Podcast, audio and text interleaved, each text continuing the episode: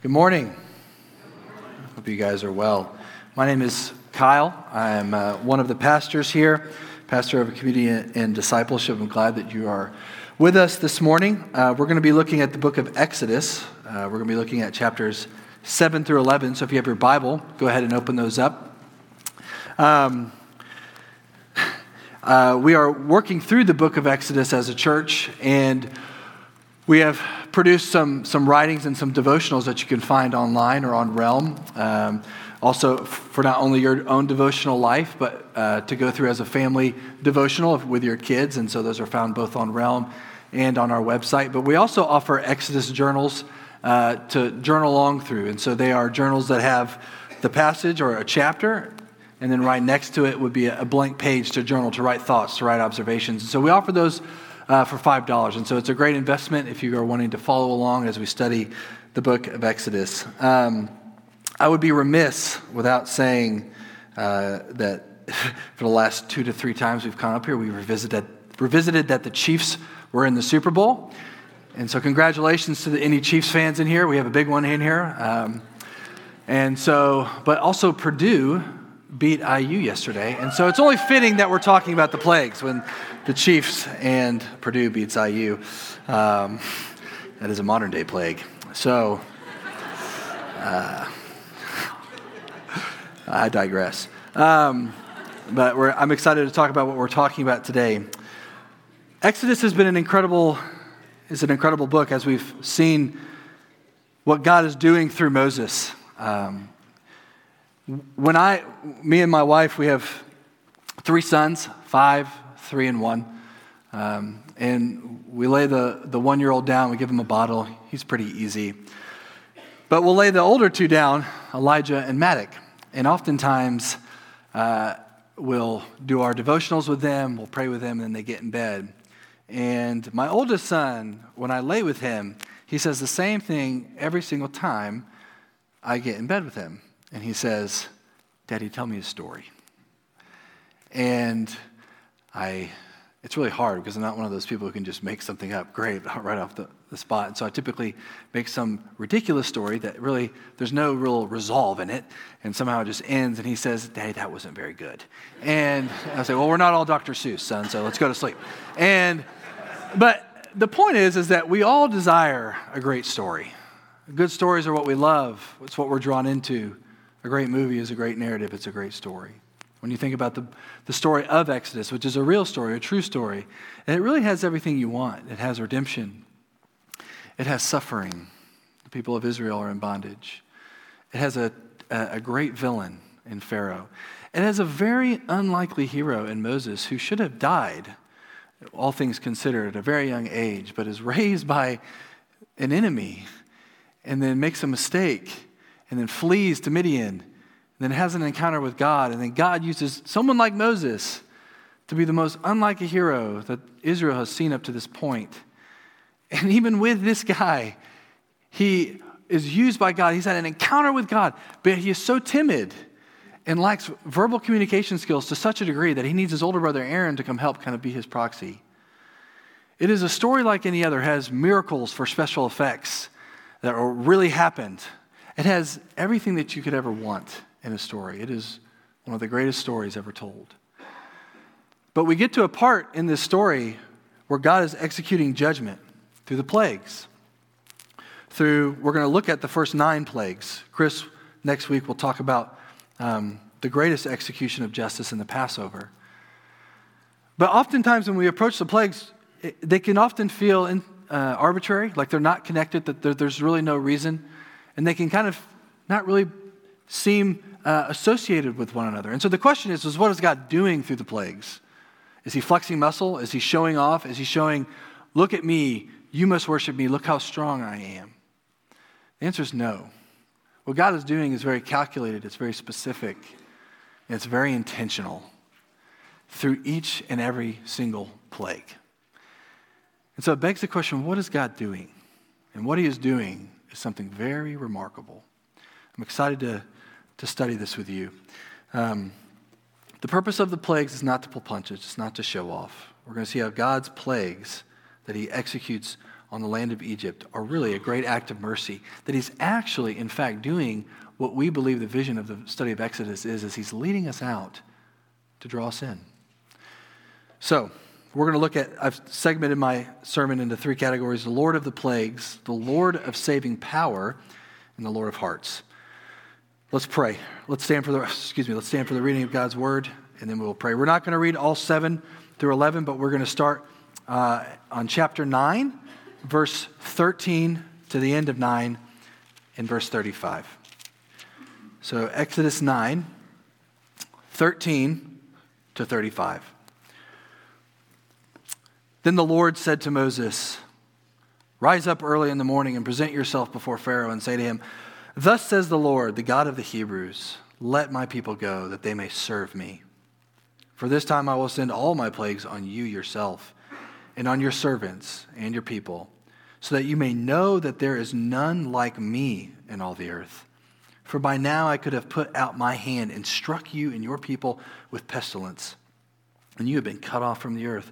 But for this purpose I have raised you up to show you my power, so that my name may be proclaimed in all the earth. You are still exalt- exalting yourself against my people and will not let them go. Behold, about this time tomorrow I will cause every heavy, a very heavy hail to fall, such as never has been in Egypt from the day it was founded until now. Now, therefore, send, get your livestock and all that you have in the field into safe shelter. For every man and beast that is in the field, that it is not brought home will die and when the, when the hail falls on them. Then whoever feared the word of the Lord among the servants of Pharaoh hurried his slaves and his livestock into the houses. But whoever did not pay attention to the word of the Lord left his slaves and his livestock in the field. Then the Lord said to Moses, Stretch out your hand toward heaven, so that there may be hail in all the land of Egypt, on man and beast, and every plant of the field in the land of Egypt. Then Moses stretched out his staff toward heaven, and the Lord sent thunder and hail, and fire ran down to the earth. And the Lord rained hail upon the land of Egypt. There was hail and fire flashing continually in the midst of the hail, very heavy hail, such as never been in all the land of Egypt since it became a nation. The hail struck down everything that was in the field in all the land of Egypt, both man and beast. And the hail struck down every plant of the field and broke every tree of the field. Only in the land of Goshen, where the people of Israel were, was there no hail. Then Pharaoh sent and called Moses and Aaron and said to them, This time I have sinned. The Lord is in the right, and I am my people are in the wrong. Plead with the Lord, for there has been enough of God's thunder and hail. I will let you go, and you shall stay no longer. Moses said to him, As soon as I have gone out of the city, I will stretch out my hands to the Lord. The thunder will cease, and there will be no more hail, so that you may know that the earth is the Lord's.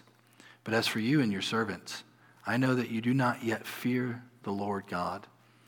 The flax and the barley were struck down, for the barley was in the ear, and the flax was in the bud. But the wheat and the emmer were not struck down, for they, were, they are late in coming up. So Moses went out of the city from Pharaoh and stretched out his hands to the Lord. And thunder and hail ceased, and the rain no longer poured upon the earth.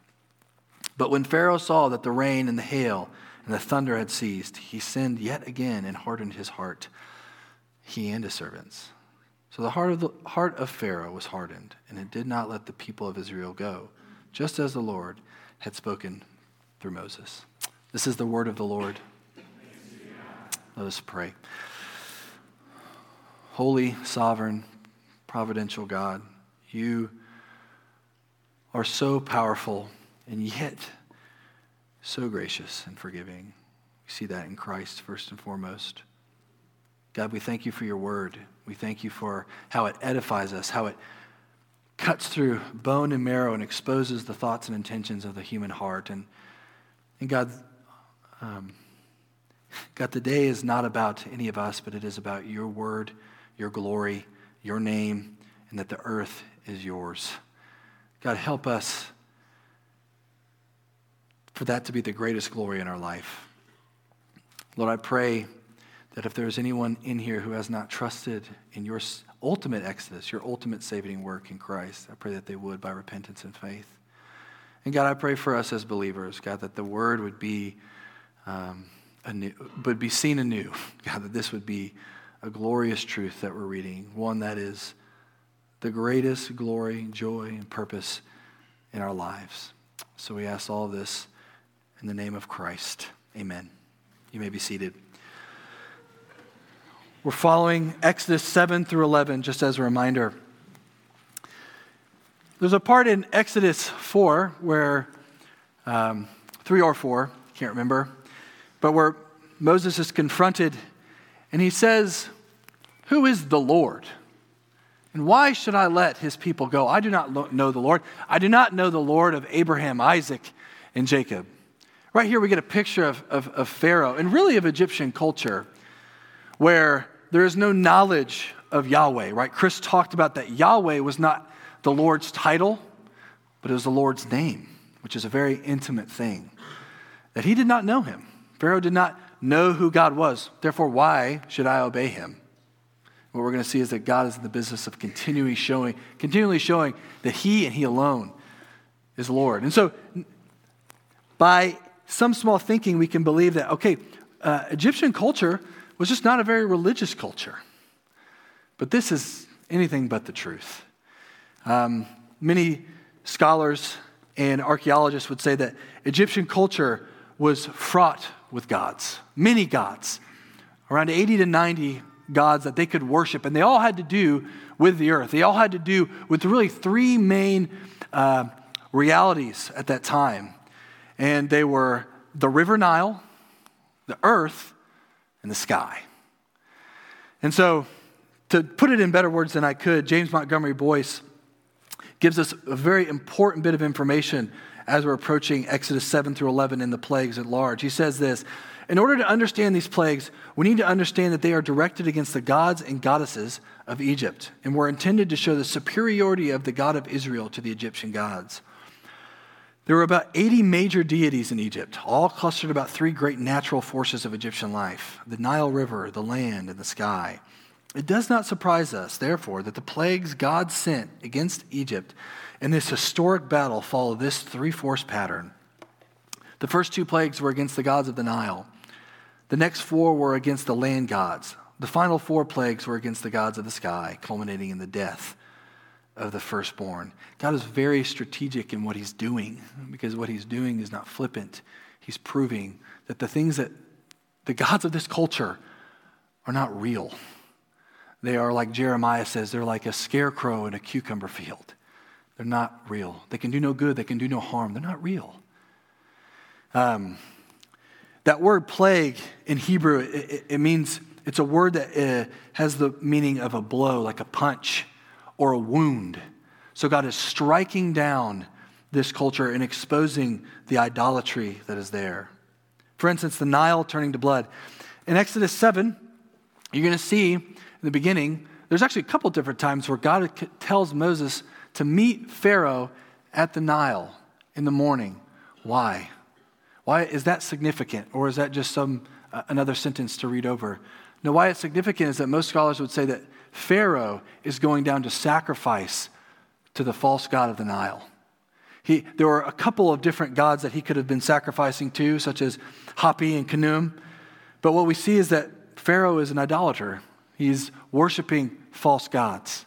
And so to take the Nile River is, is a very interesting thing. Um, for one, I believe it flows north, up, it goes north, which most rivers don't flow that way.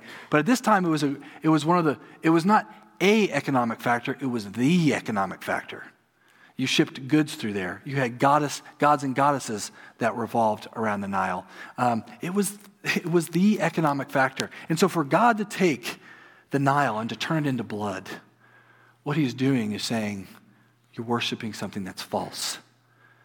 One commentator says this with one single blow, he gave them a water and a food shortage, a transportation shutdown, and a financial disaster and a spiritual crisis. With frogs, there were many other, there were many gods that were that had different shapes, and, and, and there was one god named Heket, who was the goddess of fertility. And her body was shaped uh, like a frog's body. And so, for what God is doing, many commentators say that to, to allow frogs to even encroach upon Pharaoh is kind of comical. Because even Pharaoh can't get these nuisances out of his court, and yet he can't kill them because it is sacrilegious to kill something that is in the shape of a god or goddess. Uh, gnats, flies, right? Um, death of livestock. Livestock is very interesting. The word uh, Memphis, Tennessee, is actually not, that name is not just comes out of nowhere. It's actually named after Memphis in Egypt. In Memphis, in Memphis, there was a tomb or a, an altar, a temple um, that had the god of uh, Apis, which was a bull god of fertility. It was in the shape of a bull. And they even had this bull that they worshiped. And when he died, they would actually mummify him. You see, what we're seeing here is that uh, Romans 1, worshiping creation over creator. It's not the fact that they do worship. Our hearts and humanity longs to worship. The question is, what are we worshiping? And right here, we're seeing that we are worshiping false gods. Boils.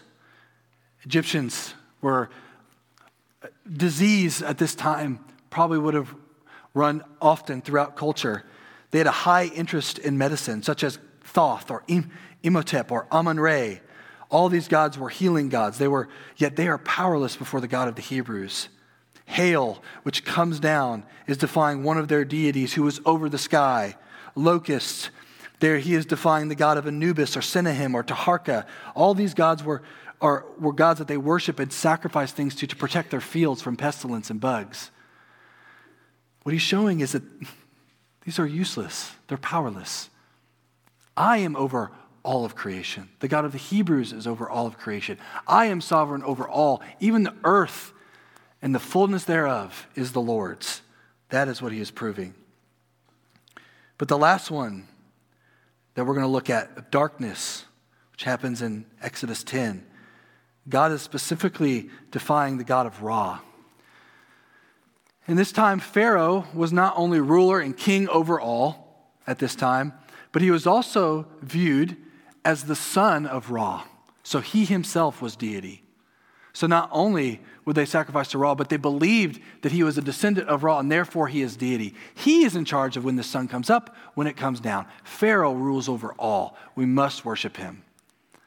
And so for darkness to come that's so dark that you can't see your hand and you can't even move, what's God doing? Pharaoh is not Lord. I am. That's what God is saying. God is in the business of proving his superiority over Pharaoh. And all of this happens in a span of 20 days. In 20 days, the entire social, political, economic, and religious economy is in ruin, destroyed, laid bare, shown to be powerless.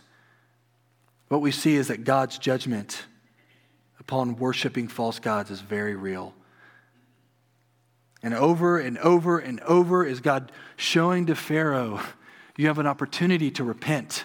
I'm proving to you over and over and over again that you and the gods that you worship are not real. I am. I am. I made the world. I made human hearts. I made everything that you see. The earth is the Lord's, and so are you. We see that God, in James 4, that God opposes the proud but gives grace to what? The humble. See, the battleground for Israel is not necessarily specifically on the soil of Egypt, it's in the heart of a man, it's in the heart of Pharaoh. And the battleground for eternity is not in action solely, but it's primarily in our hearts as well. There's one verse that, there's one maxim that I heard says, the heart of the matter is always a matter of the heart. Where is your heart? What does it love? You see, the misnomer that we can say is these primitive people Look what they worship. How could they worship something so foolish? We're modern people. We would never worship something like that. That is the difficulty for us today. I've never seen someone, we may, I've never seen someone worship the Nile, I'll be honest with you. I've never seen someone worship the Nile or the sun god or the heavens. But there is something that we believe in our modern day culture and in the heart of man that we believe if we sacrifice enough to it, it will give us what will make us happy. It will give us what we've always wanted it will give us satisfaction. There's something that we go to for significance and joy and purpose. Where they had Osiris, the god of the Nile, we may have NASDAQ or the Dow. And this time where they may have the God of fertility and sexual pleasure, we may not worship those gods like Apis, but we worship sexual pleasure and it's made manifest in things like pornography and sex addiction and things like this. Our, our culture is just as fraught with idolatry. Let's not, let's not be naive about this. Idolatry, and the, the sad reality is that idolatry is uh, taking something that could be very good and exalting it to godlike status where until I have this, only when I have this can I be truly happy. Can I be truly made right? Can I find my purpose? One of the early patristic fathers said this What each one honors before all else, what before all things he admires and loves, this for him is God. For believers, we must ask what competes for our affections for Christ? What is in competition for our love for Christ? One of the one of the passages that often moves me to emotion more than any other is in Mark 10, where Jesus encounters the rich young ruler and he meets with him and he says, What must I do to have eternal life? And Jesus says, Obey the law, the Ten Commandments, do not steal, do not covet. And he says, I've done these things. And Jesus says, Well, you lack one thing. Go sell all you have and give to the poor, all your possessions, and come follow me. And what does it say? It says that Jesus looked at him, even before that, and loved him, but that he walked away sad, for he had great possessions. Think about that for a minute. Because what God did is He put His thumb on the very heart, the very idol, the very thing that this man looked to for significance and joy and pleasure and for an identity. And he can't give it up. Yet here is his God right in front of his face saying, Give it up. Everything that you look for is actually found in me. It's in a relationship with me. But his functional God is not in the law, it's not in Jesus, it's in his hands, it's in his possessions. And he can't give it up. So sad. Here's everything that the man could ever want in his life in a person. And isn't that so true? That most things that vie for our affections as a believer are ultimately what we're looking for in them is found in Jesus Christ. He is the real God. This man, this rich young ruler, rather have his riches than the Lord who owns the cattle on a thousand hills. He'd rather have creation over creator. He'd rather have materialism over mercy. This is why Augustine says that our hearts are restless until we find rest in thee. The question we must ask is will we bow to false gods like, a, like in Egyptian culture? Will we see them as they are, as false, as idols?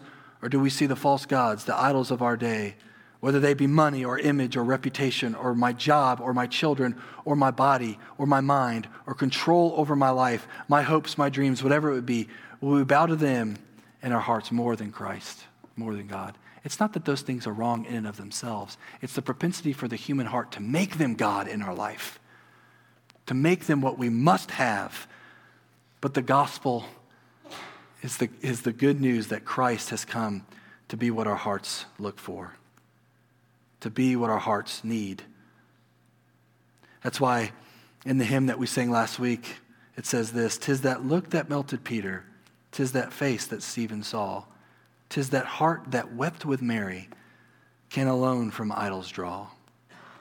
Only the Lord can expose the gods of the day to Egypt, and only the only expose, He alone can only expose the idols in our hearts.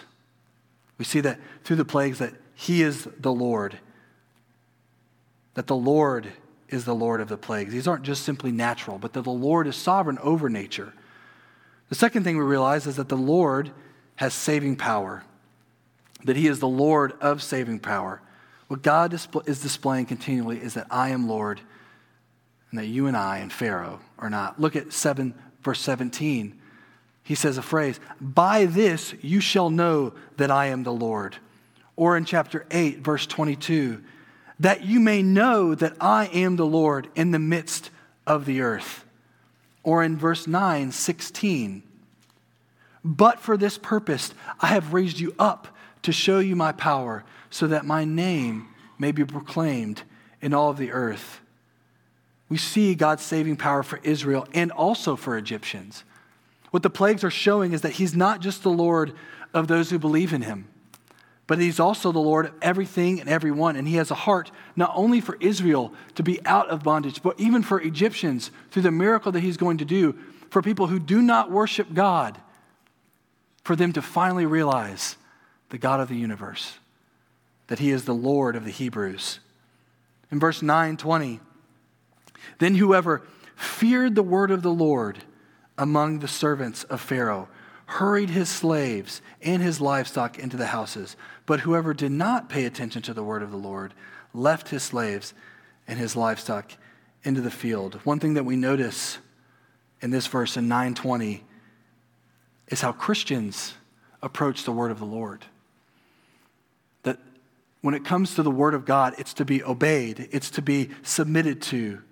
That we don't approach God's word and say, well, it meant this at this time, but it doesn't mean that today. It can't mean that today. We're in a modern culture. It can't mean this today. It can't mean that now, right? We don't say, well, God surely couldn't have meant this.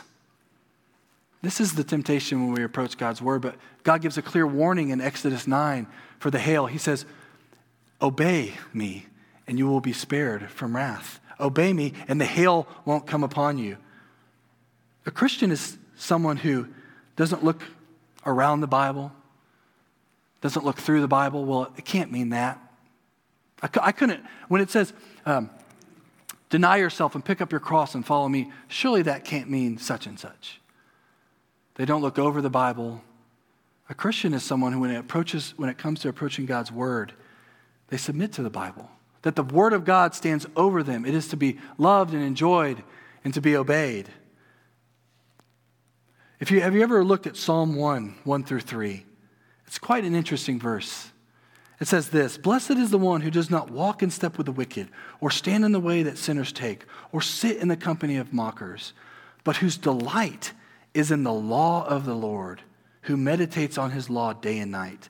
That person, that person is like a tree planted by streams of water, which yields its fruit in season, and whose leaf does not wither, and whatever they do prospers.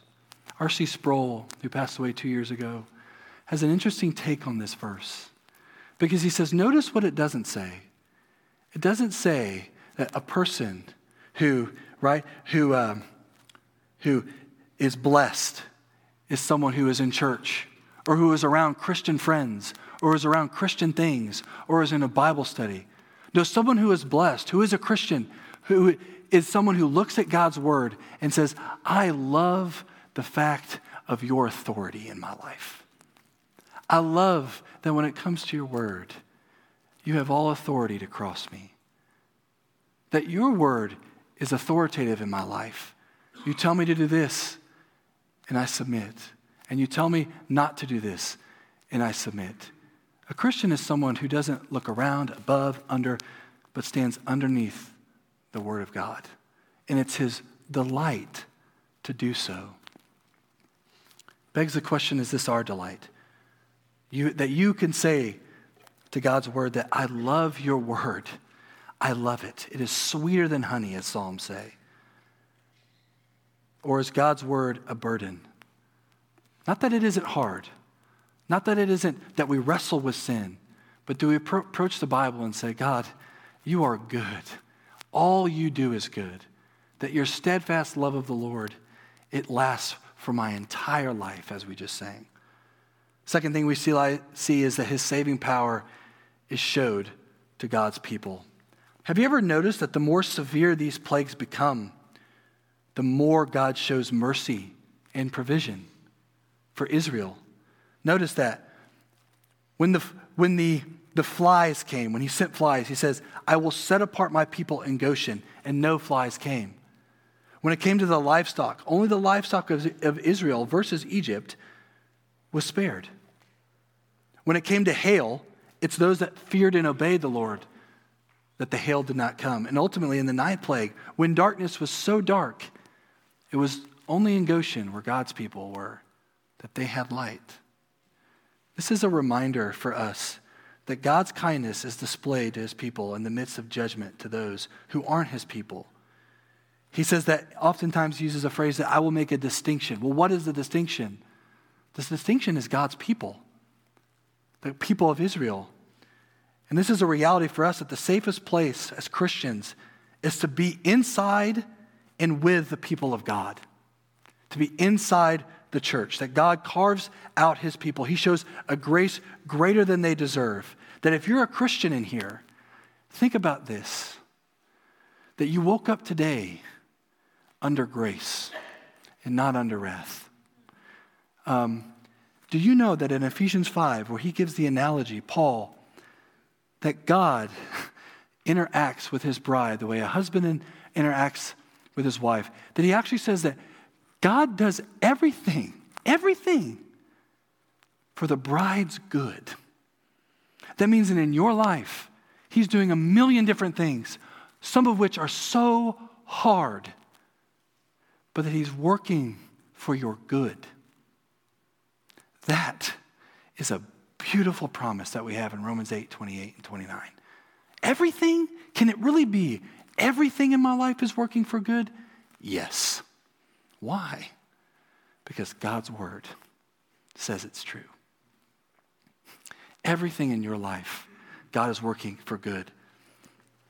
Even if we are in seasons of suffering, that God, oftentimes in suffering, has our good in mind, but also the good of his glory. Right?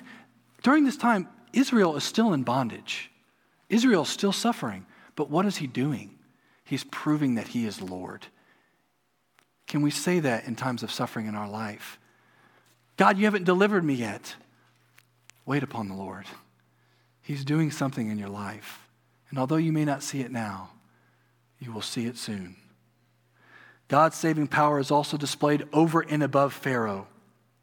Look at verse 9, chapter 9, sorry, verse 14 through 16. For this time I will send all of my plagues on you yourself and on your servants and your people. Why? So that you may know that there is none like me in all the earth.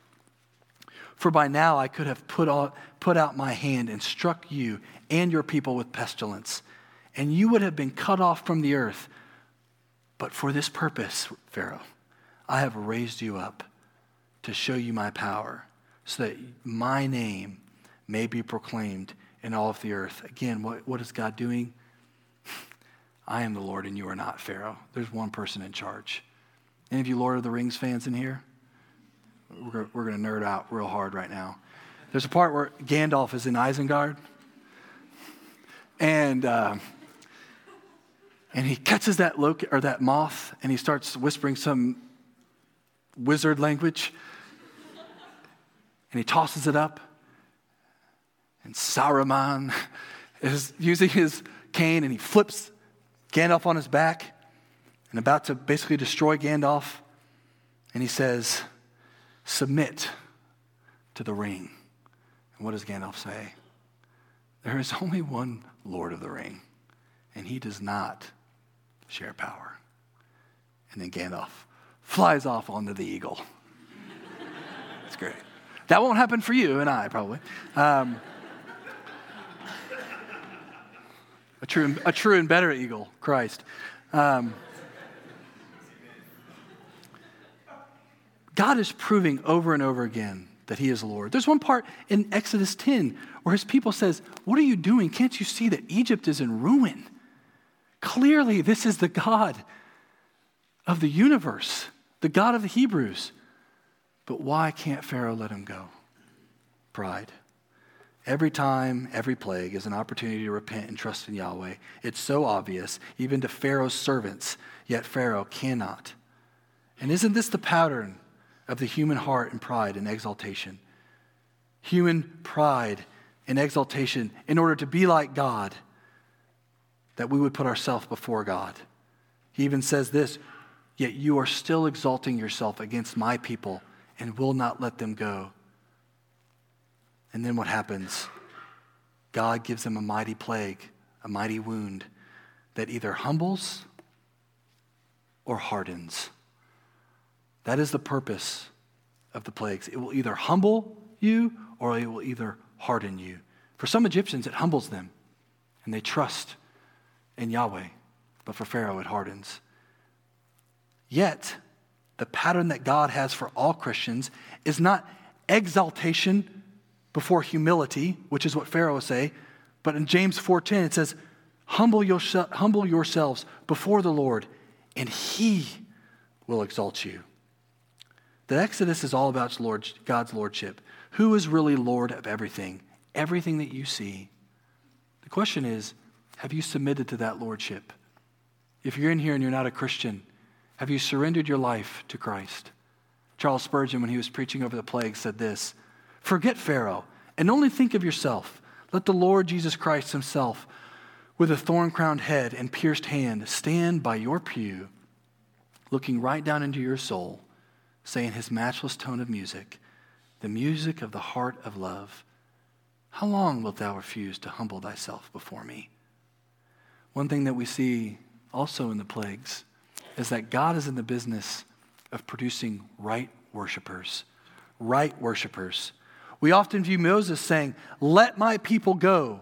We've seen that kind of in a Sunday school class. I can remember hearing that. Moses says, What? Let my people go. But he says something more than that. That's not the end of the sentence, because the end of the sentence is so that they may serve me, or that they may worship me, or that they may know me, and know that I am the Lord of all of the earth. Let my people go in order to what? to worship me. He's giving Israel a testimony. Isn't that unique? Why does God want children to, and, and women and all of the nation of Israel, both men, women, children, and livestock, to go out into Goshen to worship the Lord? Why? It's not just because he's showing that he is Lord. And it's not just that family, that worship is a family thing, that God intends for worship to not just be in church, but to be in our households, for our children to know what God has done in our personal lives. But that, that Israelites' grandchildren and their grandchildren and their grandchildren and their grandchildren would know the mighty acts of what God has done. And we know that this is true because every single time that you see Israel go on from here, when they sing about the Lord, they're talking about the reasons that they have to sing about the Lord. They're talking about what God has done. God's giving reason after reason to Israel to worship Him. When they break, out in song, it's always the reasons God has given them. The reason we're here is because you split the Red Sea. The reason why we're here is because you drowned Pharaoh and his chariots. The reason is because you lead us out of bondage and to the promised land. It's because, God, you have given us your law at Sinai. The reason Israel is here is because, and we're alive, is because although we wandered for 40 years, we still had clothes. The reason why Israel is here is because even though we had no food, you rained bread down from heaven. The, the reason Israel is always singing is because God is so good and does gives them reason after reason after reason that we're here. And believer, if you are here, if you are a Christian, if you are reconciled to this God, it's not because you are in church or because around we are around Christian things and Christian friends. The reason why you are here, if you are a Christian, is because God, just like to Israel, has gone before you in the person and work of Jesus Christ, that He has done what you could not do and atoned for your sin on the cross, and that He has loved you. That's the reason why you and I are here. That's the reason why all of us, if you are a Christian, that you are a Christian. And that's why Paul says in Romans 9, therefore it does not depend on human will or exertion, but it depends on what? God who has mercy. That is why you and I are here. The reason why you and I are here, if we are Christians, is because of the gospel. If you're having a hard time in your Christian life, connecting with God, in your devotional life, connecting with God in prayer, one of the best things that I have ever done is to literally, in my journal, recount all of the ways God has worked in my life that are unexplainable outside of the work of God. Things that nobody knew that I prayed for and needed that God answered. If you're having a hard time connecting with God, that would be my encouragement as a believer to literally recount all the ways of his faithfulness to you, how he's provided food and shelter, but ultimately how he's changed your life in Christ. how you are not the same person that you used to be, that through Christ, he has changed you. That you are like 2 Corinthians 5 17 says, a new creation. The old has passed away, the new has come. Now you say, but yeah, you know, I'm, I'm in a real low point in my walk with Christ. I would encourage you just to think about where you are now versus where you were before you trusted Christ. John Newton, one of my heroes, who wrote the hymn Amazing Grace, was asked about his walk one time and the disappointments and frustrations that do come in the Christian life. And he says, You know, honestly, I'm not where I want to be in my Christian life. And frankly, as a pastor, I'm probably not where I should be. But I'm not who I used to be. Isn't that, isn't that the, one of the most greatest reasons why we have to glorify and to rejoice in who and what God has done in our life? We are not who we used to be. Lastly, we see that He is the Lord of the plagues, that He is the Lord of saving power as He's taking Israel out of Egypt. But ultimately, why? What's the point? And I would submit to you that He is the Lord of hearts. The point of the plagues is what we're talking about intimacy. He is in the business of leading us out to draw us in to intimacy with Christ. The Exodus is not simply about being free just to be free for Israel, but being free to have intimacy with someone, to worship rightly, to know God, to love and enjoy Him. Has this, again, has it changed your life? Are you a new person by encountering, this, by encountering Jesus Christ, the same God who threw and gave the plagues and leads Israel out of Egypt? You will be changed. The old analogy that I heard as a college student of, of being changed by Christ goes like this. If I were late coming into here, you said, Kyle, well, why are you late? I'll say, you know, it was crazy. As I was coming here, I got hit by a Mack truck. That would be crazy. Because if I got hit by a Mack truck, I would be entirely different. I would be very different on the road. Why? Because a Mack truck is infinitely greater than I am.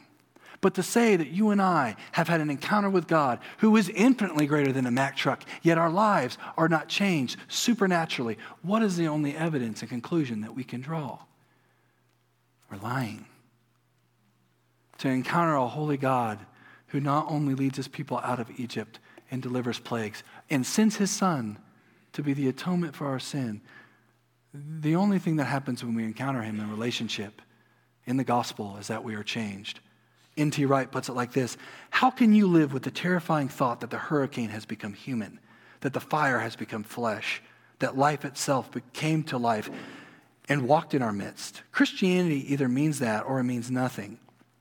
It, it is either the, most de- the more devastating disclosure of the deepest reality in the world, or it's a sham, a nonsense, a bit, a bit of deceitful play acting. Most of us, unable to cope with the saying either of those things, condemn ourselves to live in the shallow world in between.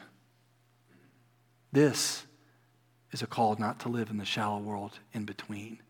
But if you are not in Christ, if you don't know where you are spiritually, to come to Him. We also see by Pharaoh in this passage, especially in Exodus 9, we see Pharaoh attempts to get to repentance, but eventually always hardens his heart, or God hardens his heart. Yes, of course, he feels bad. Of course, he displays emotion. Like verse 9, 27, he even says, God's in the right, and me and my people are in the wrong. But repentance is a 180 degree turn where you're going one way, and by God's grace, you're going the opposite way. Often, most commentators say what Pharaoh does is have a full 360 degree turn. He just goes right back to where he is, hardened. Repentance is a full submission. And you notice how Pharaoh does ne- never fully submits. He says, when Moses says, you need to let our people go. He says, Well, you can go, you, you can go, but you still have to stay in my land. And then it's, Well, you can go out of my land, but can only, it can only be the men. And then it's, Well, you can go out of my land, and it can be the women and, and, and men, but not the children. And then it's the men and the women and children, but it's not your livestock. And then when Moses says, Everyone, even the livestock, so that we can offer sacrifices, he says, No. What's the point? Pharaoh never gets to repentance because he never surrenders all. He never surrenders all. This is false repentance. This is playing the if game with God. God, I'll follow you if you give me this. It's making stipulations in the contract. But true repentance isn't bargaining. It's not bartering with God or bargaining or saying, I'll follow you if. There are really two scenarios that we can as humanity when we approach God in repentance. Either it is by my sinful state, condemned in wrath, or full submission to Christ, and I become his adopted son or daughter, and the full affections that he had on Jesus now become mine. Worship of false gods involves bartering. I'll sacrifice something in order to get something. It's an exchange. But the true God, the God of the Bible, has none of that.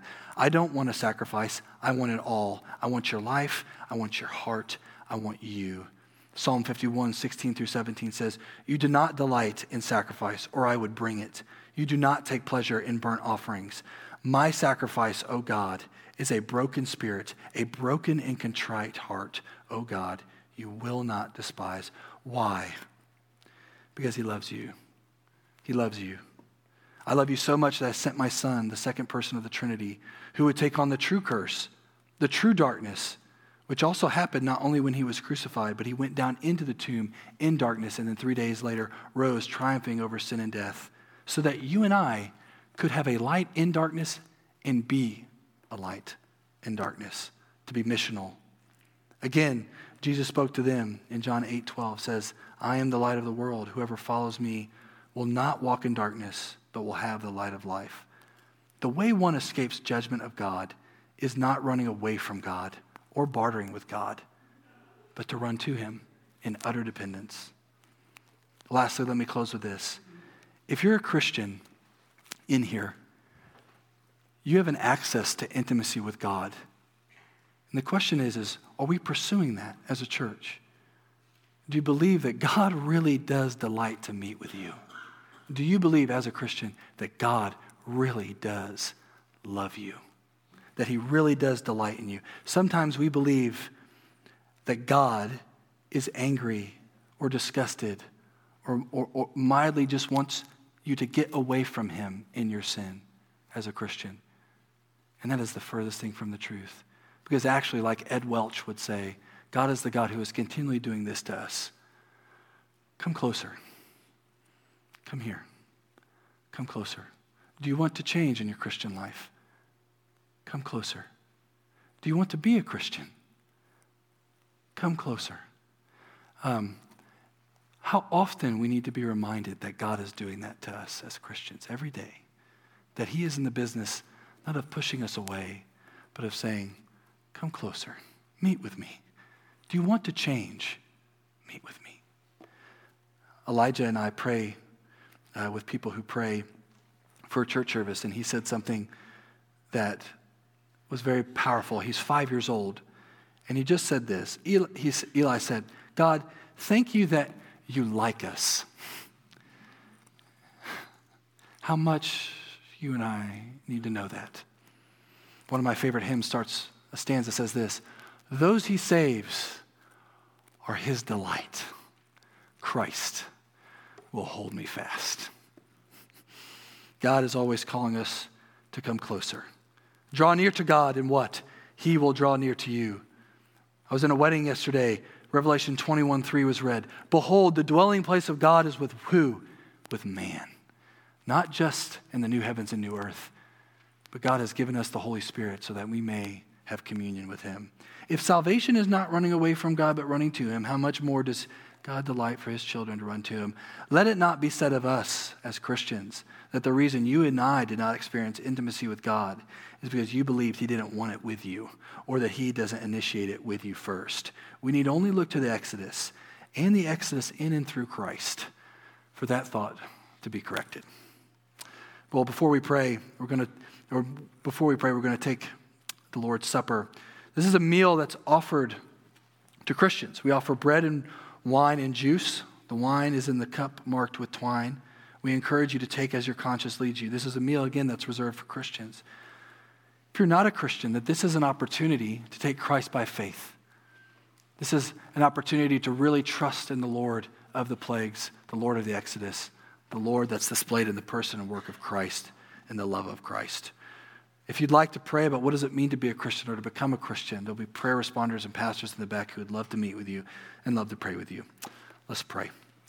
God, we thank you for your work in the plagues, which, God, give us a vision of, of your intimacy, your holiness, God, you as judge, and that, God, that you love your people, Israel, and that you love us today.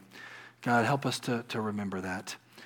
God, help us to, to treasure your word, to submit to your word. Help us to see that you're not only the Lord of the plagues, that you're not only save Israel and us, but that you desire to meet with us. God, help us to be in your word. God, if there's anything that did not honor you, God, would you blot it out from my mind and everyone in here's mind? God, we love you. Help us to love you more. Help us to treasure you in the gospel. We ask this in Christ's name. Amen.